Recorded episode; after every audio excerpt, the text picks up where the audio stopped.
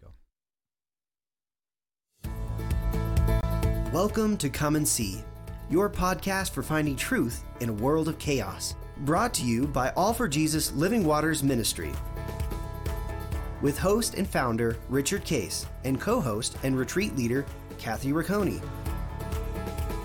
Join us every weekday at this time to discuss news, spend time in the Word, and receive answers to your personal questions about living life in God's truth. And now your host, Richard Case.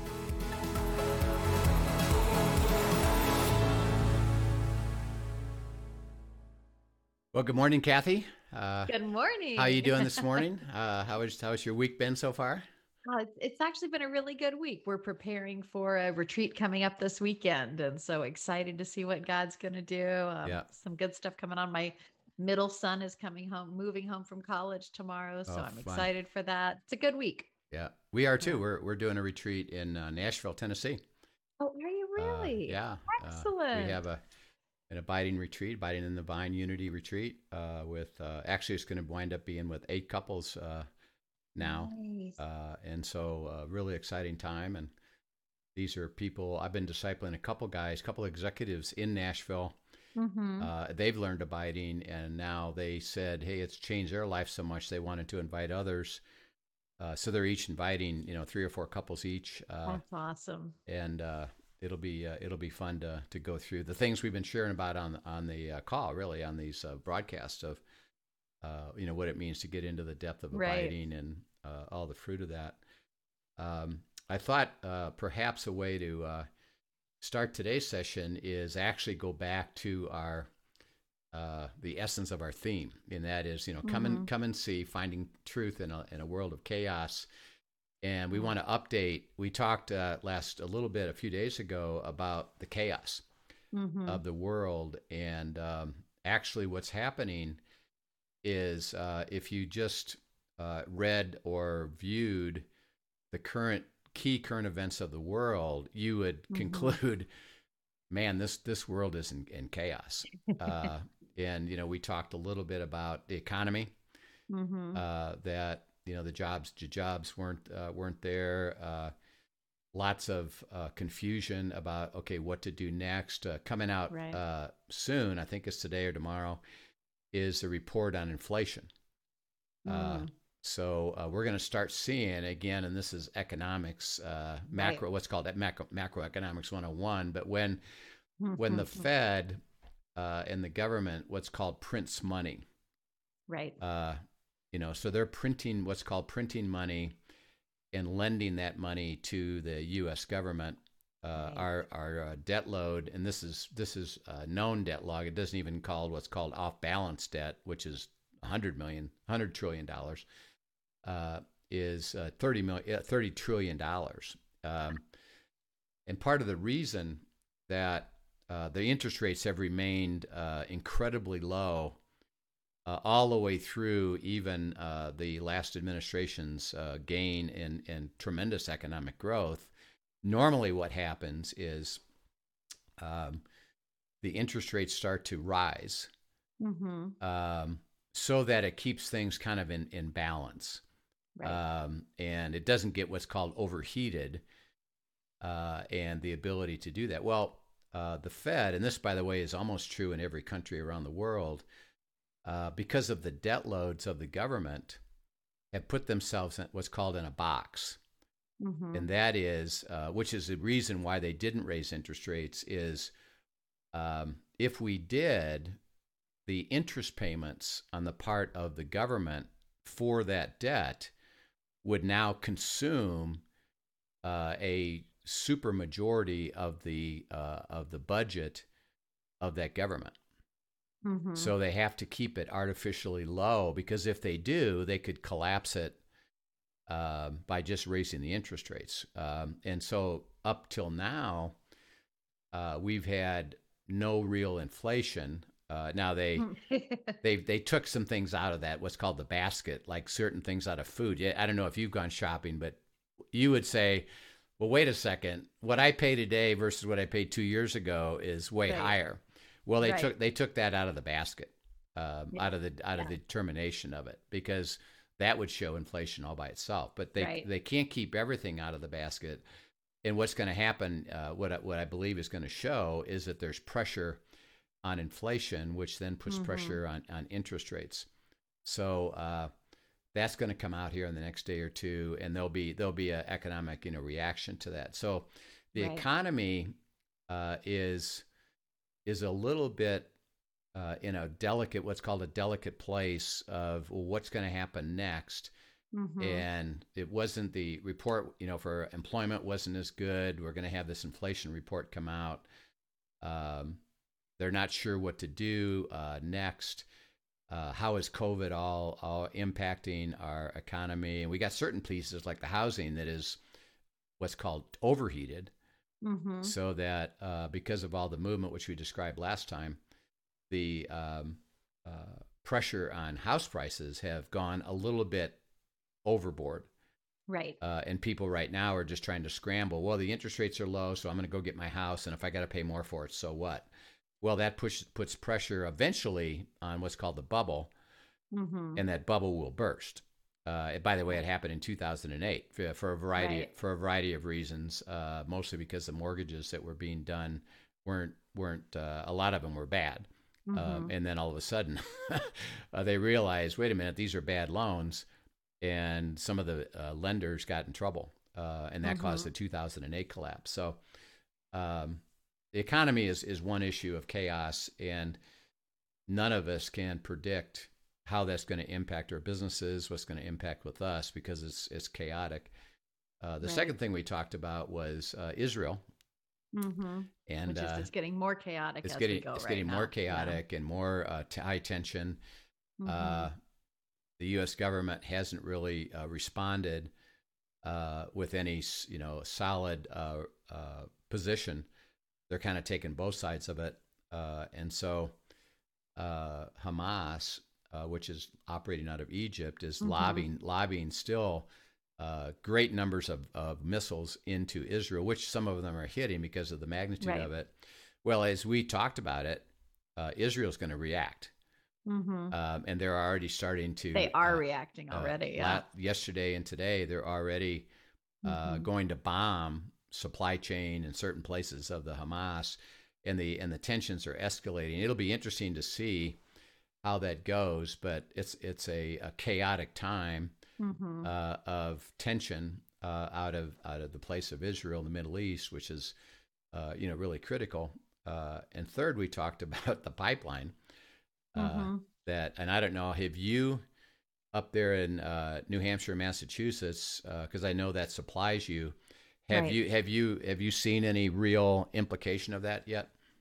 I would say our prices have upticked already from it, but we don't have any shortages yet. I'm watching because we have friends and family all along the East Coast, and I believe as of this morning there were significant shortages in Virginia, in North Carolina, in Georgia. And so we're seeing that make its way up. I believe with our proximity to the coast, there are other things that they may be able to funnel in to keep our area from being fully hit by it. Yeah. But I think the devastation or the impact is going to be felt as far north as Delaware is what I'm reading about. Yeah. So there's states now that they've actually called for a state of emergency. Yes. Gas stations are out of gas. Lines are forming. Prices are skyrocketing. And it's all because of this pipeline called the Colonial Pipeline that supplies 100 million gallons of gas a day. Right. And that's shut down. They're trying to manually assist it. They think they can get it under control, but again, it's just illustrative of the impact that, 2 weeks ago the economy was based upon a certain price of gas and fuel. On the Southeast and the East, there is nobody that's thinking we're going to be short of gas. Well, what happened? An event happened, right? That now impacted not just a small local area. It impacted really the entire nation, and by the way, raised up the next potential issue of chaos is these hackers who are really good at what they do, right? you know, can work at. We'll see it. I really believe that we're going to see this. They're going to hit different places. You know, shut down electric grids. You know, do a variety of things, and we're going to be, you know, in chaos. And the ripple effects. I think it's important for people to pay attention, even on this pipeline. You know, we've had discussions around our dinner table about the impact of it. It's beyond just the gas shortage. This plays into the supply chain. Yes. Across the nation. And so that is part, again, you know, you talked about, I didn't realize that inflation numbers didn't include things like groceries. My world has been impacted already. If they're not, calling it inflation, I'll call it that. Yeah. But I think, you know, when we see these supply chain shortages, you know, when trucks cannot transport things quickly and readily, you know, that's part of what's causing the problem in the housing market as well, because they can't build, you know, there's not supplies that are readily available and at good prices to build, and there's no labor force to build. Therefore, there's this crunch on existing houses. So there's ripple effects to all of this that go much further beyond than just the initial little piece of chaos we believe we're seeing. Right. You and know? The, because of COVID, you know, a lot of companies let go staff, shrunk staff, and you know, I don't know, just something practical like if you have an issue with, let's say, returning an item or something that doesn't work, and you try to call customer service, well, it says you got to wait 2 hours, or you just, you know, send us an email because we don't have the staff. And I think this is going to play into the employment issue, is that these companies, first of all, have recognized that we can now live with this new system because people have learned to tolerate not having immediate responses. So we don't want to hire a lot more people because of the concern about the revenues going forward. So let's not add a lot of people. Let's go ahead and stay skinny, so to speak. And let the people just deal with the problems with it. And I think that's going to have a bearing on why the economy with jobs, there are certain sectors that are doing quite well, but there's a lot of them that I don't see a lot of growth in it. Part of which, by the way, is because technology itself has replaced it, so that, like, for example, if you try to call a company, you really almost can't get to a person. Yeah, you have to frustrating. You have to follow all the you know look at this question, see if it answers you, and you really say let our technology try to give you the answer, and good luck with it, you know, and so it's going to have an interesting bearing on the future. So that the end of all that is the world. If you just read the news last night or watched the news last night, you know, your conclusion would be, things are chaotic. Things are out of control. And I wonder where this is going to lead. Right. Now, for a lot of people, including believers, it leads to fear, anxiety, and worry. Hey, this isn't going to be good for me, and I'm going to have trouble, and I'm going to get impacted by this. Like everybody else. And the truth about that, as we're trying to share, is, yep, you'll be impacted, but if we have a heart to seek God, He says none of that prevents me from guiding you into the place of covenant life, which is blessed to be a blessing, because I'm greater than that. I can show you, I can lead you, I can guide you, I can give you what I'm going to do and what I want you to do to be with me on the path of the covenant. That's what we're trying to keep asking you to consider, is don't get discouraged, don't get fearful. Yes, it's true, but God has answers for that. And that's what we'll keep working on together. Last time we ended with going through these instructions of abiding. And we threw up, and the first one we talked about was to let me get this. This is not right on the screen yet, so let me get it right on the screen. There we go. It said, pay attention to what God is leading and guiding you into, because he said, I've got my path for you to speak to you personally. And it's revelation, and you can't figure it out on your own. And I've already prepared it. And I prepare it. He says, I prepare it all the time new based on where you are today. Right. So it's not like, well, there's a single path, and if you've missed it, you're never going to get back to it. He says, well, he says, I'm so sovereign that any time that you say I'm willing to go on your path and receive your revelation and abide with you, he says, great, I've got a brand new way to do that today based on where you start. And that's the beauty of the gospel, you know, is what I call, how about now? Don't worry about what happened. Come with me now, and I can start to guide and lead you, you know, into it. And last time we had that great question about, I think I was led, you know, to Jeremiah 33:3 based on something you said. I kept reading more. It's about health. I got led about my uncle who has COVID. Am I in the right spot? Yeah. And we shared about that. I don't know if do you have any more input or insight from when that occurred? No, I haven't actually heard anything further from that person, but okay. But it is exciting just to see what God is doing in that. And I know he's going to speak to her in that and continue to push her on that.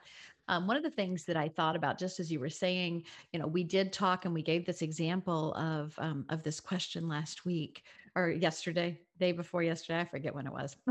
Yesterday, I guess. Yeah. But you know, when you're talking about pursuing your interest, I'm just thinking of the person out there who is listening, who's going, what in the world does that look like? Can you give me some tangible examples of, okay, how does that look? So we've heard an example of this, how, you know, Jeremiah 33 was spoken by us. It was reinforced by another source in her life. And then, you know, and God quickened her heart. But I'd love for you to share just a little bit more about how do they know? So somebody who is really like, okay, I'm all in, I get this. I'm going to start with pursuing, you know, my interest.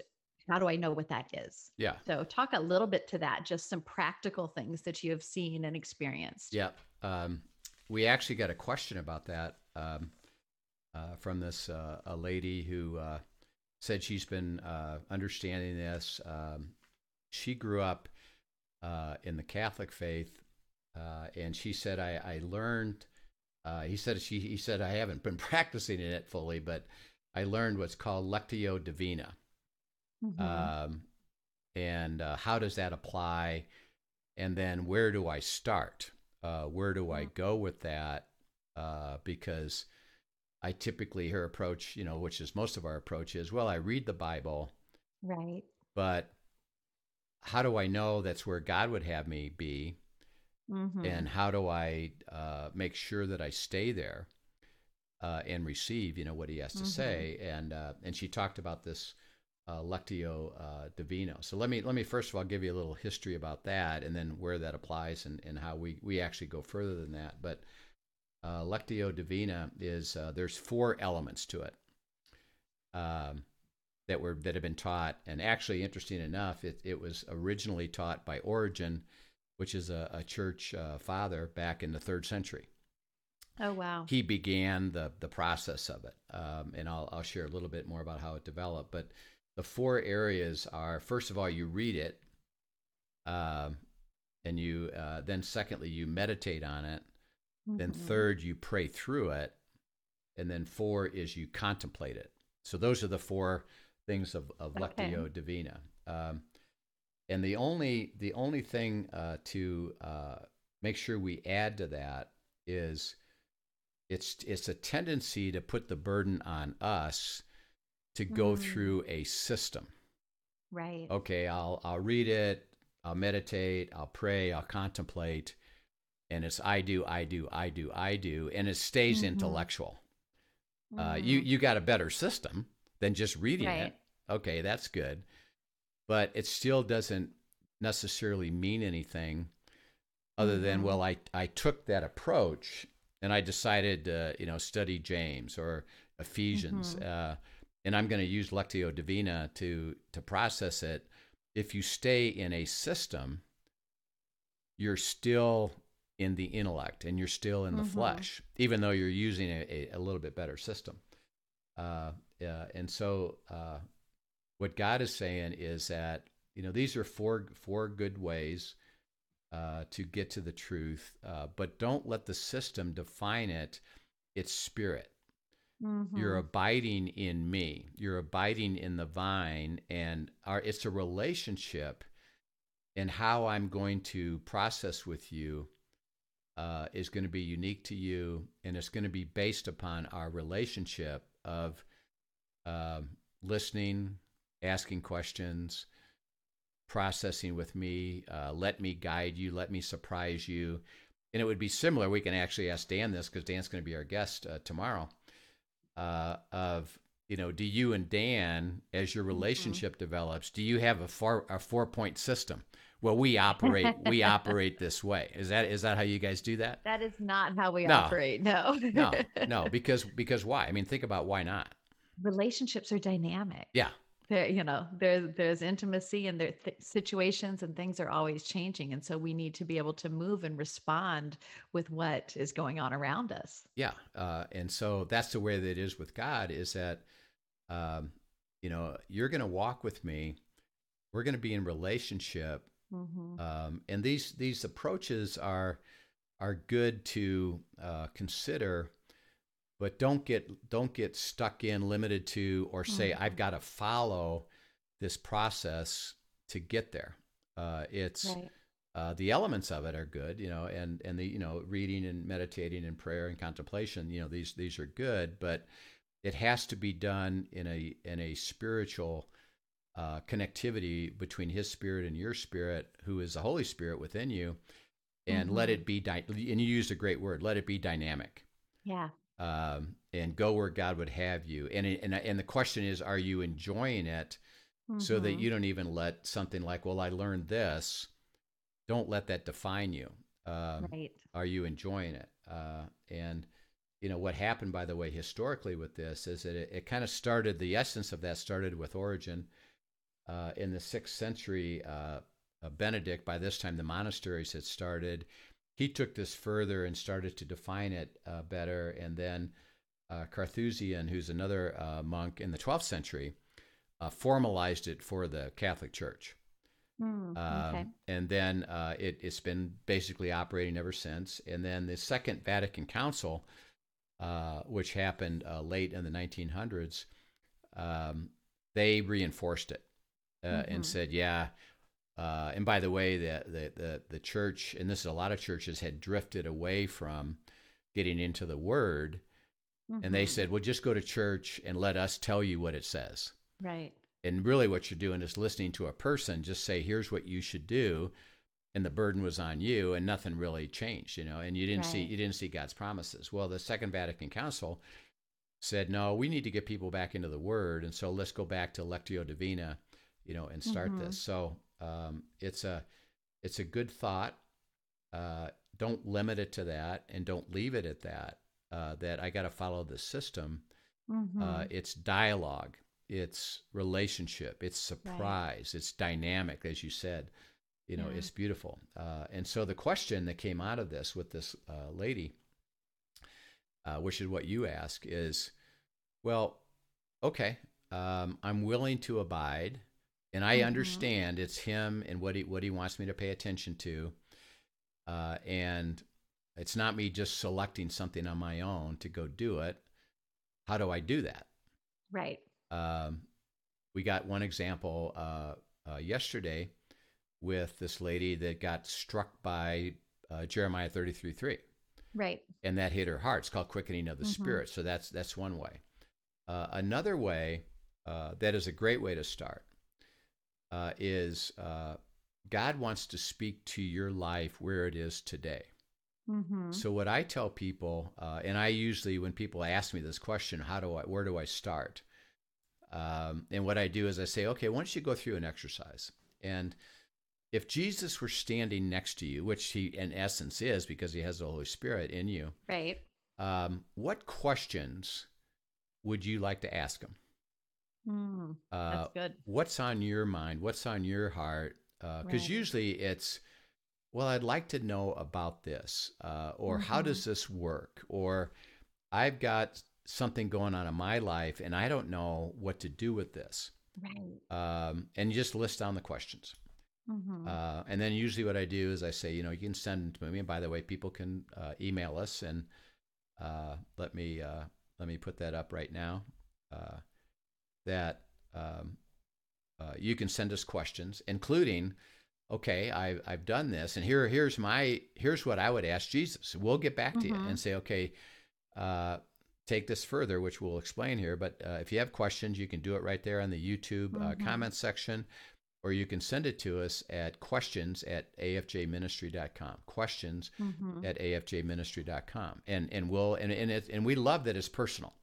Yes. So it doesn't have to be generic. It can be, okay, here's what I said I would ask Jesus. Now what do I do? Mm-hmm. And we'd be happy to, you know, to get back to you on that. So then what it is go back through those questions and process which one of these is really striking you at the moment that you'd like to know about. And then you say, okay, I need an answer to this. So then what you would do is go do a search in Scripture. And again, that using your computer, you can do this, but you can put in the key words of that question. And what will show up is a bunch of verses. Right. These verses speak to that question that you just had.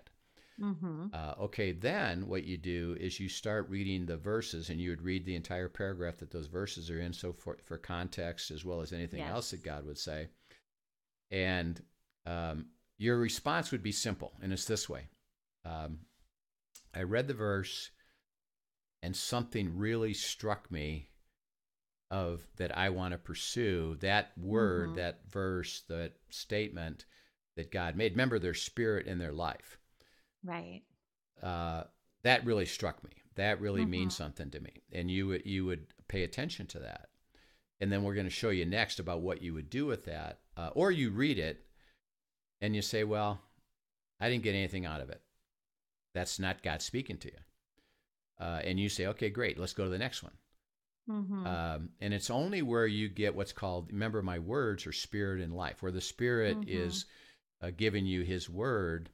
There's a life to it. There's excitement to it. There's, ooh, pay attention to that. Similar to what that girl had with Jeremiah 33:3. Right. A lot of people listening, it was like, well, that's not interesting.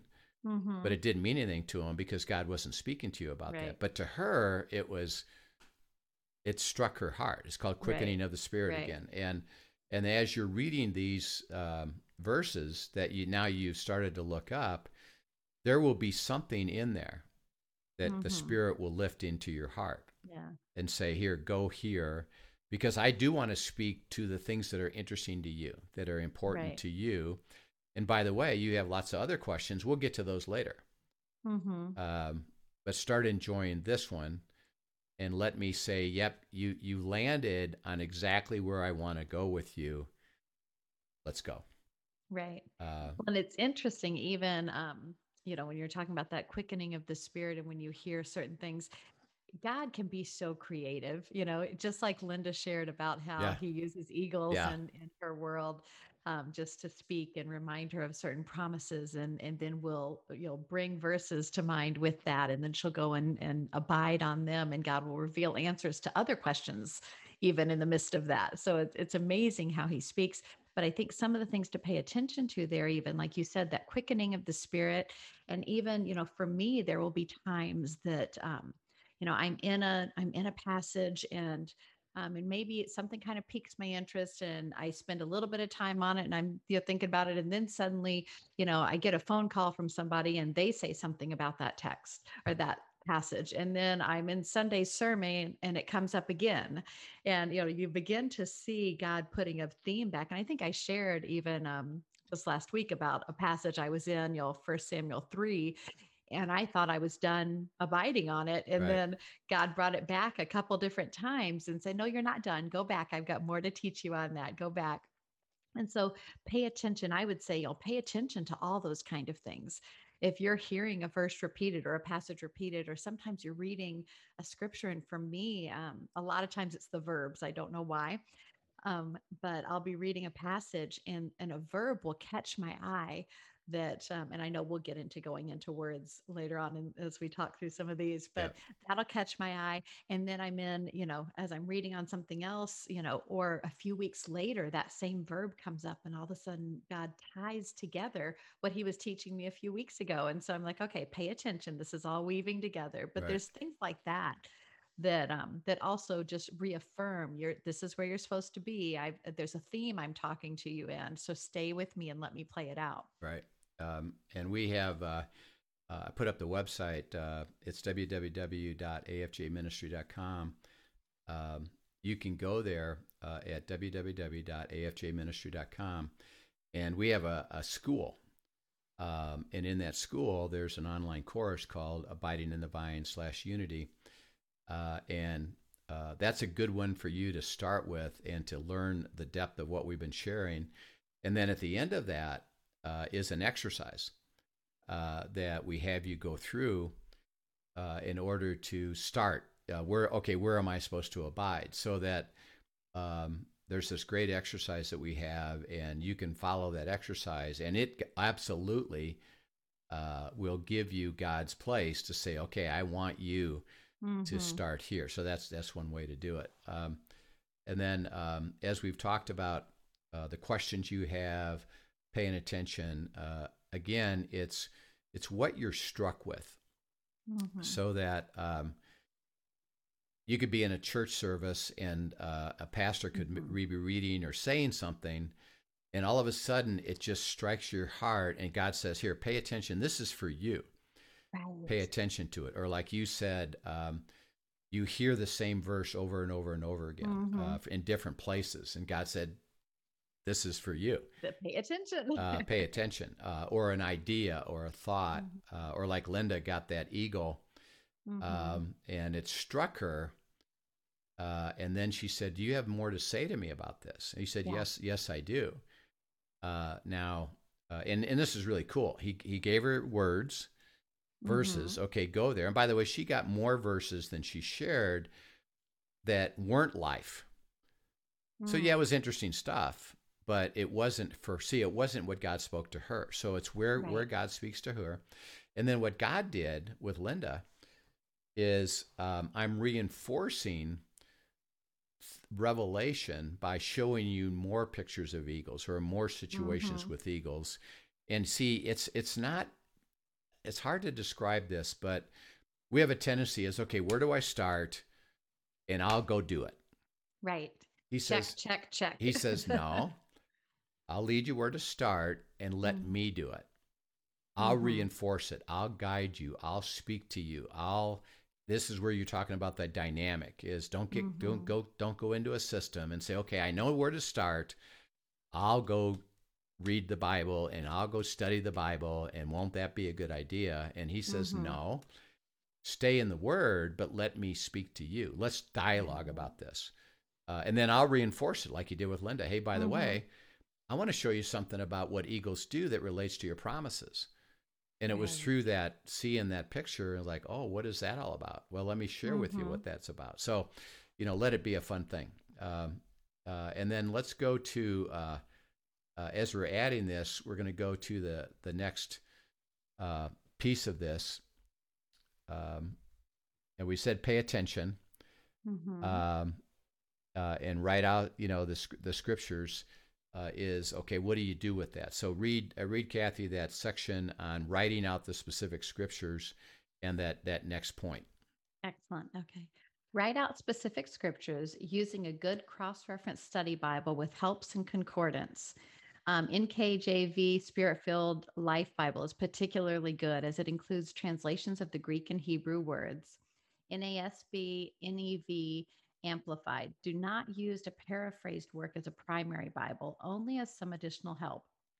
Go to www.biblegateway.com or www.crosswalk.com for different translations. Spend some time understanding the context of specific of the specific Bible book from which the verse is taken. Also, do not just read the specific verse, but read the entire paragraph for context. Yeah. So when you're led to a place is the first thing to do, and you talked a little bit about this as a teacher, is we'll actually write out longhand. Mm-hmm.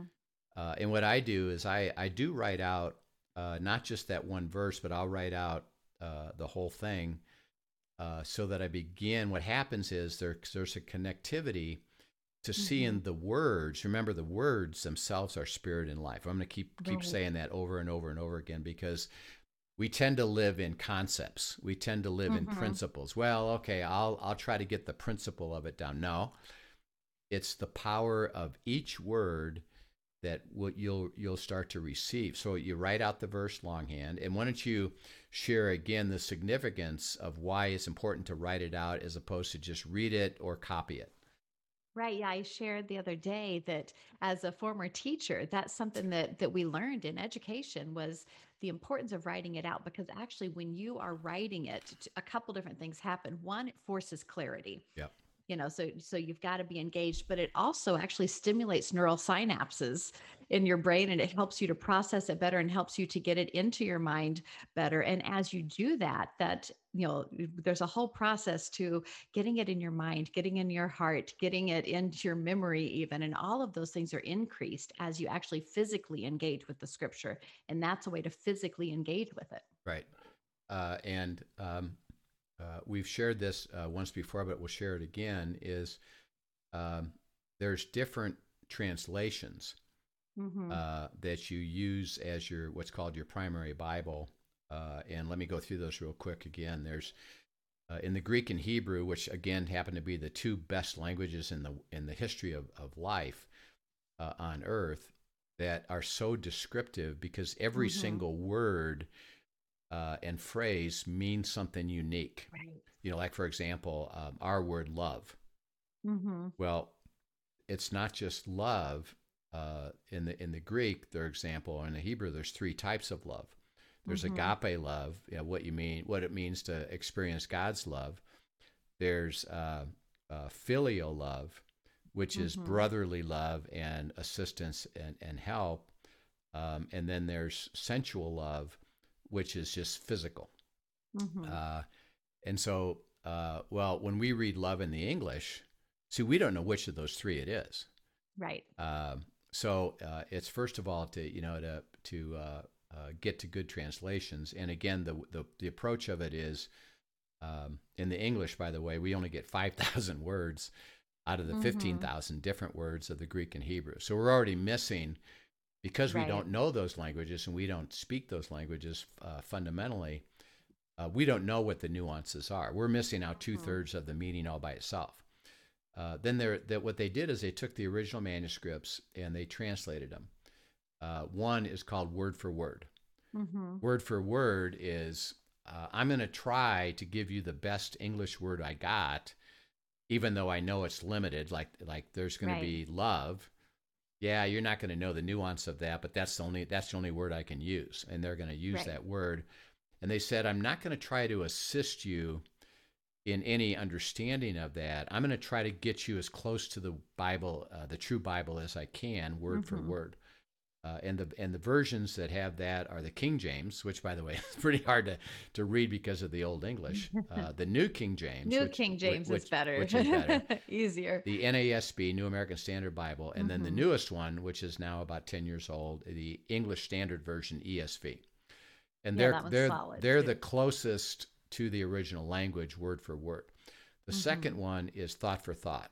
Thought for thought is, well, I'm going to assist you in helping you, give you what we think is the interpretation of these words, and give you the thought of those words if we can help translate that.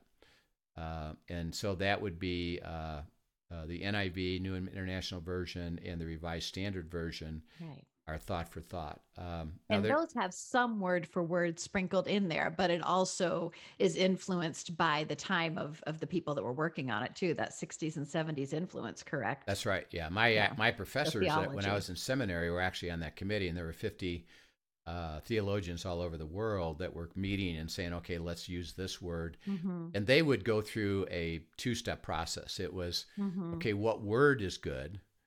But if we want to add our help with a thought, mm-hmm. let's change that word to look like this. So example, we've talked about John 8:28-32, but in verse 31, the Greek says, if you abide in my word, right, you will know the truth. Okay, that's what mm-hmm. the Greek says. The word for word, ESV, New King James, New American Standard, that's what they say. Mm-hmm. Well, if you abide in my word, you'll know the truth, because it's just word for word. Well, that's pretty clear. Right. Well, in the NIV, they said, well, it's not just, we don't want to limit it to that. We want you to make sure you act on it. And so we think we should give you our better thought.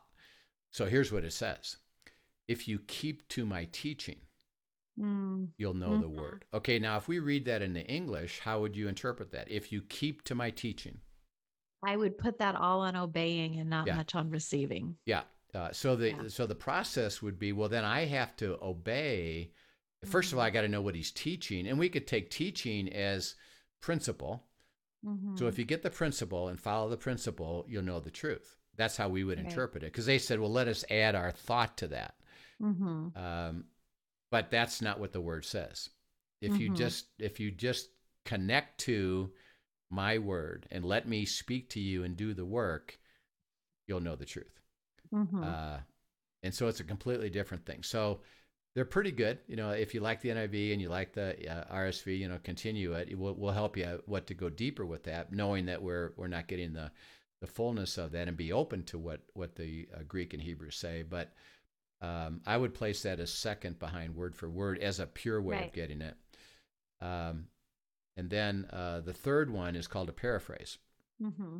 And the paraphrase is somebody else has read it and said, I'm going to help interpret it and what I think it means. Mm-hmm. And so you're not reading the Bible, you're reading somebody else's perspective on the Bible. Right. And a lot of that, because we're human, we are not going to be in the same place as the truth of that word, because we're going to add our own stuff to it. Mm-hmm. So you're listening to somebody else. So again, the encouragement is,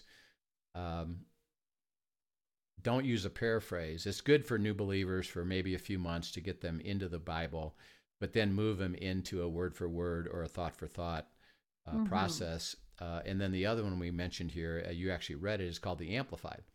Mm-hmm. And the Amplified is one of the ways that you can get the fuller Greek and Hebrew meanings, because it uses 4, 5, 6 words. But it is cumbersome. The flow of it is harder to stick with. Yeah. You don't want to read it as a primary Bible, but as a secondary, and you say, okay, let mm-hmm. me go read that. I'm struck by this verse. I want to know these words, and then go look in the Amplified. Mm-hmm. And we'll show you how to go deeper into the actual Greek and Hebrew. But the Amplified is a good, again, corollary for mm-hmm. you to go look at, not as a primary Bible, but as one, you know, to process it. So the key is have a consistent Bible that gets you as close to the Greek and Hebrew as you can in the English, mm-hmm. which happens to be, by the way, one of the worst languages to translate. And then write out the verses longhand, mm-hmm. And go back into the context. You know, what is this book about? What is the paragraph about? What was the understanding of this? Mm-hmm. And we're going to show you that you don't even limit it to just that, because what happens if you just limit it to one verse mm-hmm. without context and without pursuing other things, you're going to take things what's called out of context mm-hmm. and say, well, I got this verse, and therefore I will go and understand it in that. He said, well, I have more to share with you because remember, what are you pursuing? The truth. Yeah. Keep going until you get the truth. So like mm-hmm. we had that question about circumcision. Mm-hmm. Well, okay. You could look up circumcision. Well, you're going to be led to Genesis 17. And if you read only that and read Genesis 17, what would you conclude? then it must be done. You have to do it. Yep. And you would say, well, the Bible says that, so I'm going to do that. And God said, well, you haven't learned everything that I have to show you. Let me take you further. Keep the question in front of you. And see, the Holy Spirit will say to you, because you'll say, okay, great, that's a fantastic verse. Are you telling me, based on that verse, that that's what I'm supposed to do? Mm-hmm. And see, the Holy Spirit will say to you, not yet. You don't have it all yet. Keep going. Mm-hmm. There's more to this. Let me show you other places in Scripture. And it's called the whole counsel of God, because what are you trying to do? Well, I want to get to the essence of it. I want to get to the answer of it. And I'm not going to stop short and take something out of context or out of a single place and say, well, it's got to be just that. It's no. Enjoy, you know, the fullness of it. Right. I love even just your reminder right there, enjoy the fullness of it, because I do think something that we can fall into if we are not careful is so much just seeking the answer, and that there is a destination, an end product that I need to get. And part of why God has set this up this way is so that we enjoy the journey with him. It is in the process of him showing us the answer and revealing his heart for us and what he has for us, that we grow in intimacy with him. Right. And it's really much more about the journey than the end product and that relationship with him. And so that's an important thing to keep in mind, you know, not to go in, I just want to know this answer and then I'm done, God, I'm out. You know, it's the journey. You know? And he delivers the answers. and one of the cool things about that is that, and this is where the body, the beauty of the body, who are all learning to abide, is that, you know, let's say somebody says, well, I've looked at circumcision, Genesis 17 says, so my conclusion is I should go and make sure I circumcise. He said I need to do that. And see, and let's say somebody shared that with me. And see, my role as a truth teller and as a somebody that's wrestled through this would say, well, I don't think you have it yet. Would you be willing to keep going? Because I think there's more to it. I receive that all the time when somebody, I have friends of mine and people that I process with, and they say, well, you know, Rich, I don't think you have it all yet. You really need to go further with this. And we can talk about, okay, where should I go? But I always receive that because I understand that the Holy Spirit is guiding my life and it's his job. If I'm open to it, he'll get me that message. No, you don't have it quite right yet. Are you willing to let me speak to you about it? Which a lot of times is through other people. Is, well, there's more to this than what you just said. Now, the cool thing is, as people have helped me and I've helped others, I don't say, well, the answer is this. Because I could just jump to the punchline and say, well, actually, the Bible says you're not obligated to do that, so you're free to do it. Well, that didn't do anything for that person. It's like, well, then I'm relying on you and I'm trusting either you know or you don't know. And this is where we get in trouble is, well, my pastor says, or my this says, or that says, because they're telling me the answers. Well, no, God said, let me give you the answers. And so what I do is say, well, I don't think you have it quite right yet, but why don't you go pursue further in the Word and let God speak to you? And I'll help you with that. You know, if you want to ask me where to go, I have some places you can go, but you go discover it and you go process it until you get clear. And I'll keep with you and stay with you. And that's the beauty of fellowship around you, that am I being led to truth, and do I have all the truth? And God says, well, you know, let me guide you and lead you if you have a heart to go. Yeah. So Rich, I heard you say something in the midst of all that I just thought I'd bring up. So you're telling me you have been walking with God as long as you have. You not only have written all these lessons, you know, as God has led you on abiding and covenant and life in the supernatural, all these wonderful resources that God has given you. And you still have people around you that will challenge you and help push you back to what God has to say and tell you that you're not quite there yet. And you humbly receive that. Yeah, absolutely.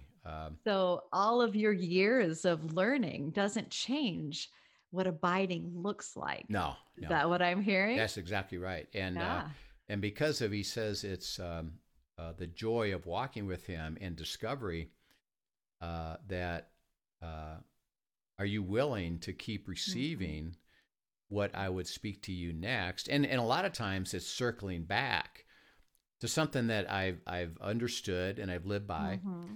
And then he says, okay, now I want to take you a little bit deeper. Yeah. I want to show you something new about this. And it's like, oh, this will be fun. This will be cool. Yeah. I think I shared that about adversity, where I taught a couple fundamental things about adversity. I had studied it. I had abided in it, and then one time when I'm teaching it, actually with Richard Blackaby, God, after I sat down, God said, you don't have this right. Right. Oh, really? Yeah, there's way more profound things than you're getting, and you've only gotten a piece of it, and let me share with you how it is to know. And so what I knew was, at that point, I'm on a new journey, and I'm going to go discover, okay, I received that. And see, I considered it, this ought to be fun. Yeah. Not with what's wrong with me. I missed it. I'm sorry. I shouldn't have done it. He didn't say any of that. He just said, right, you have a certain understanding, but you don't have all of it.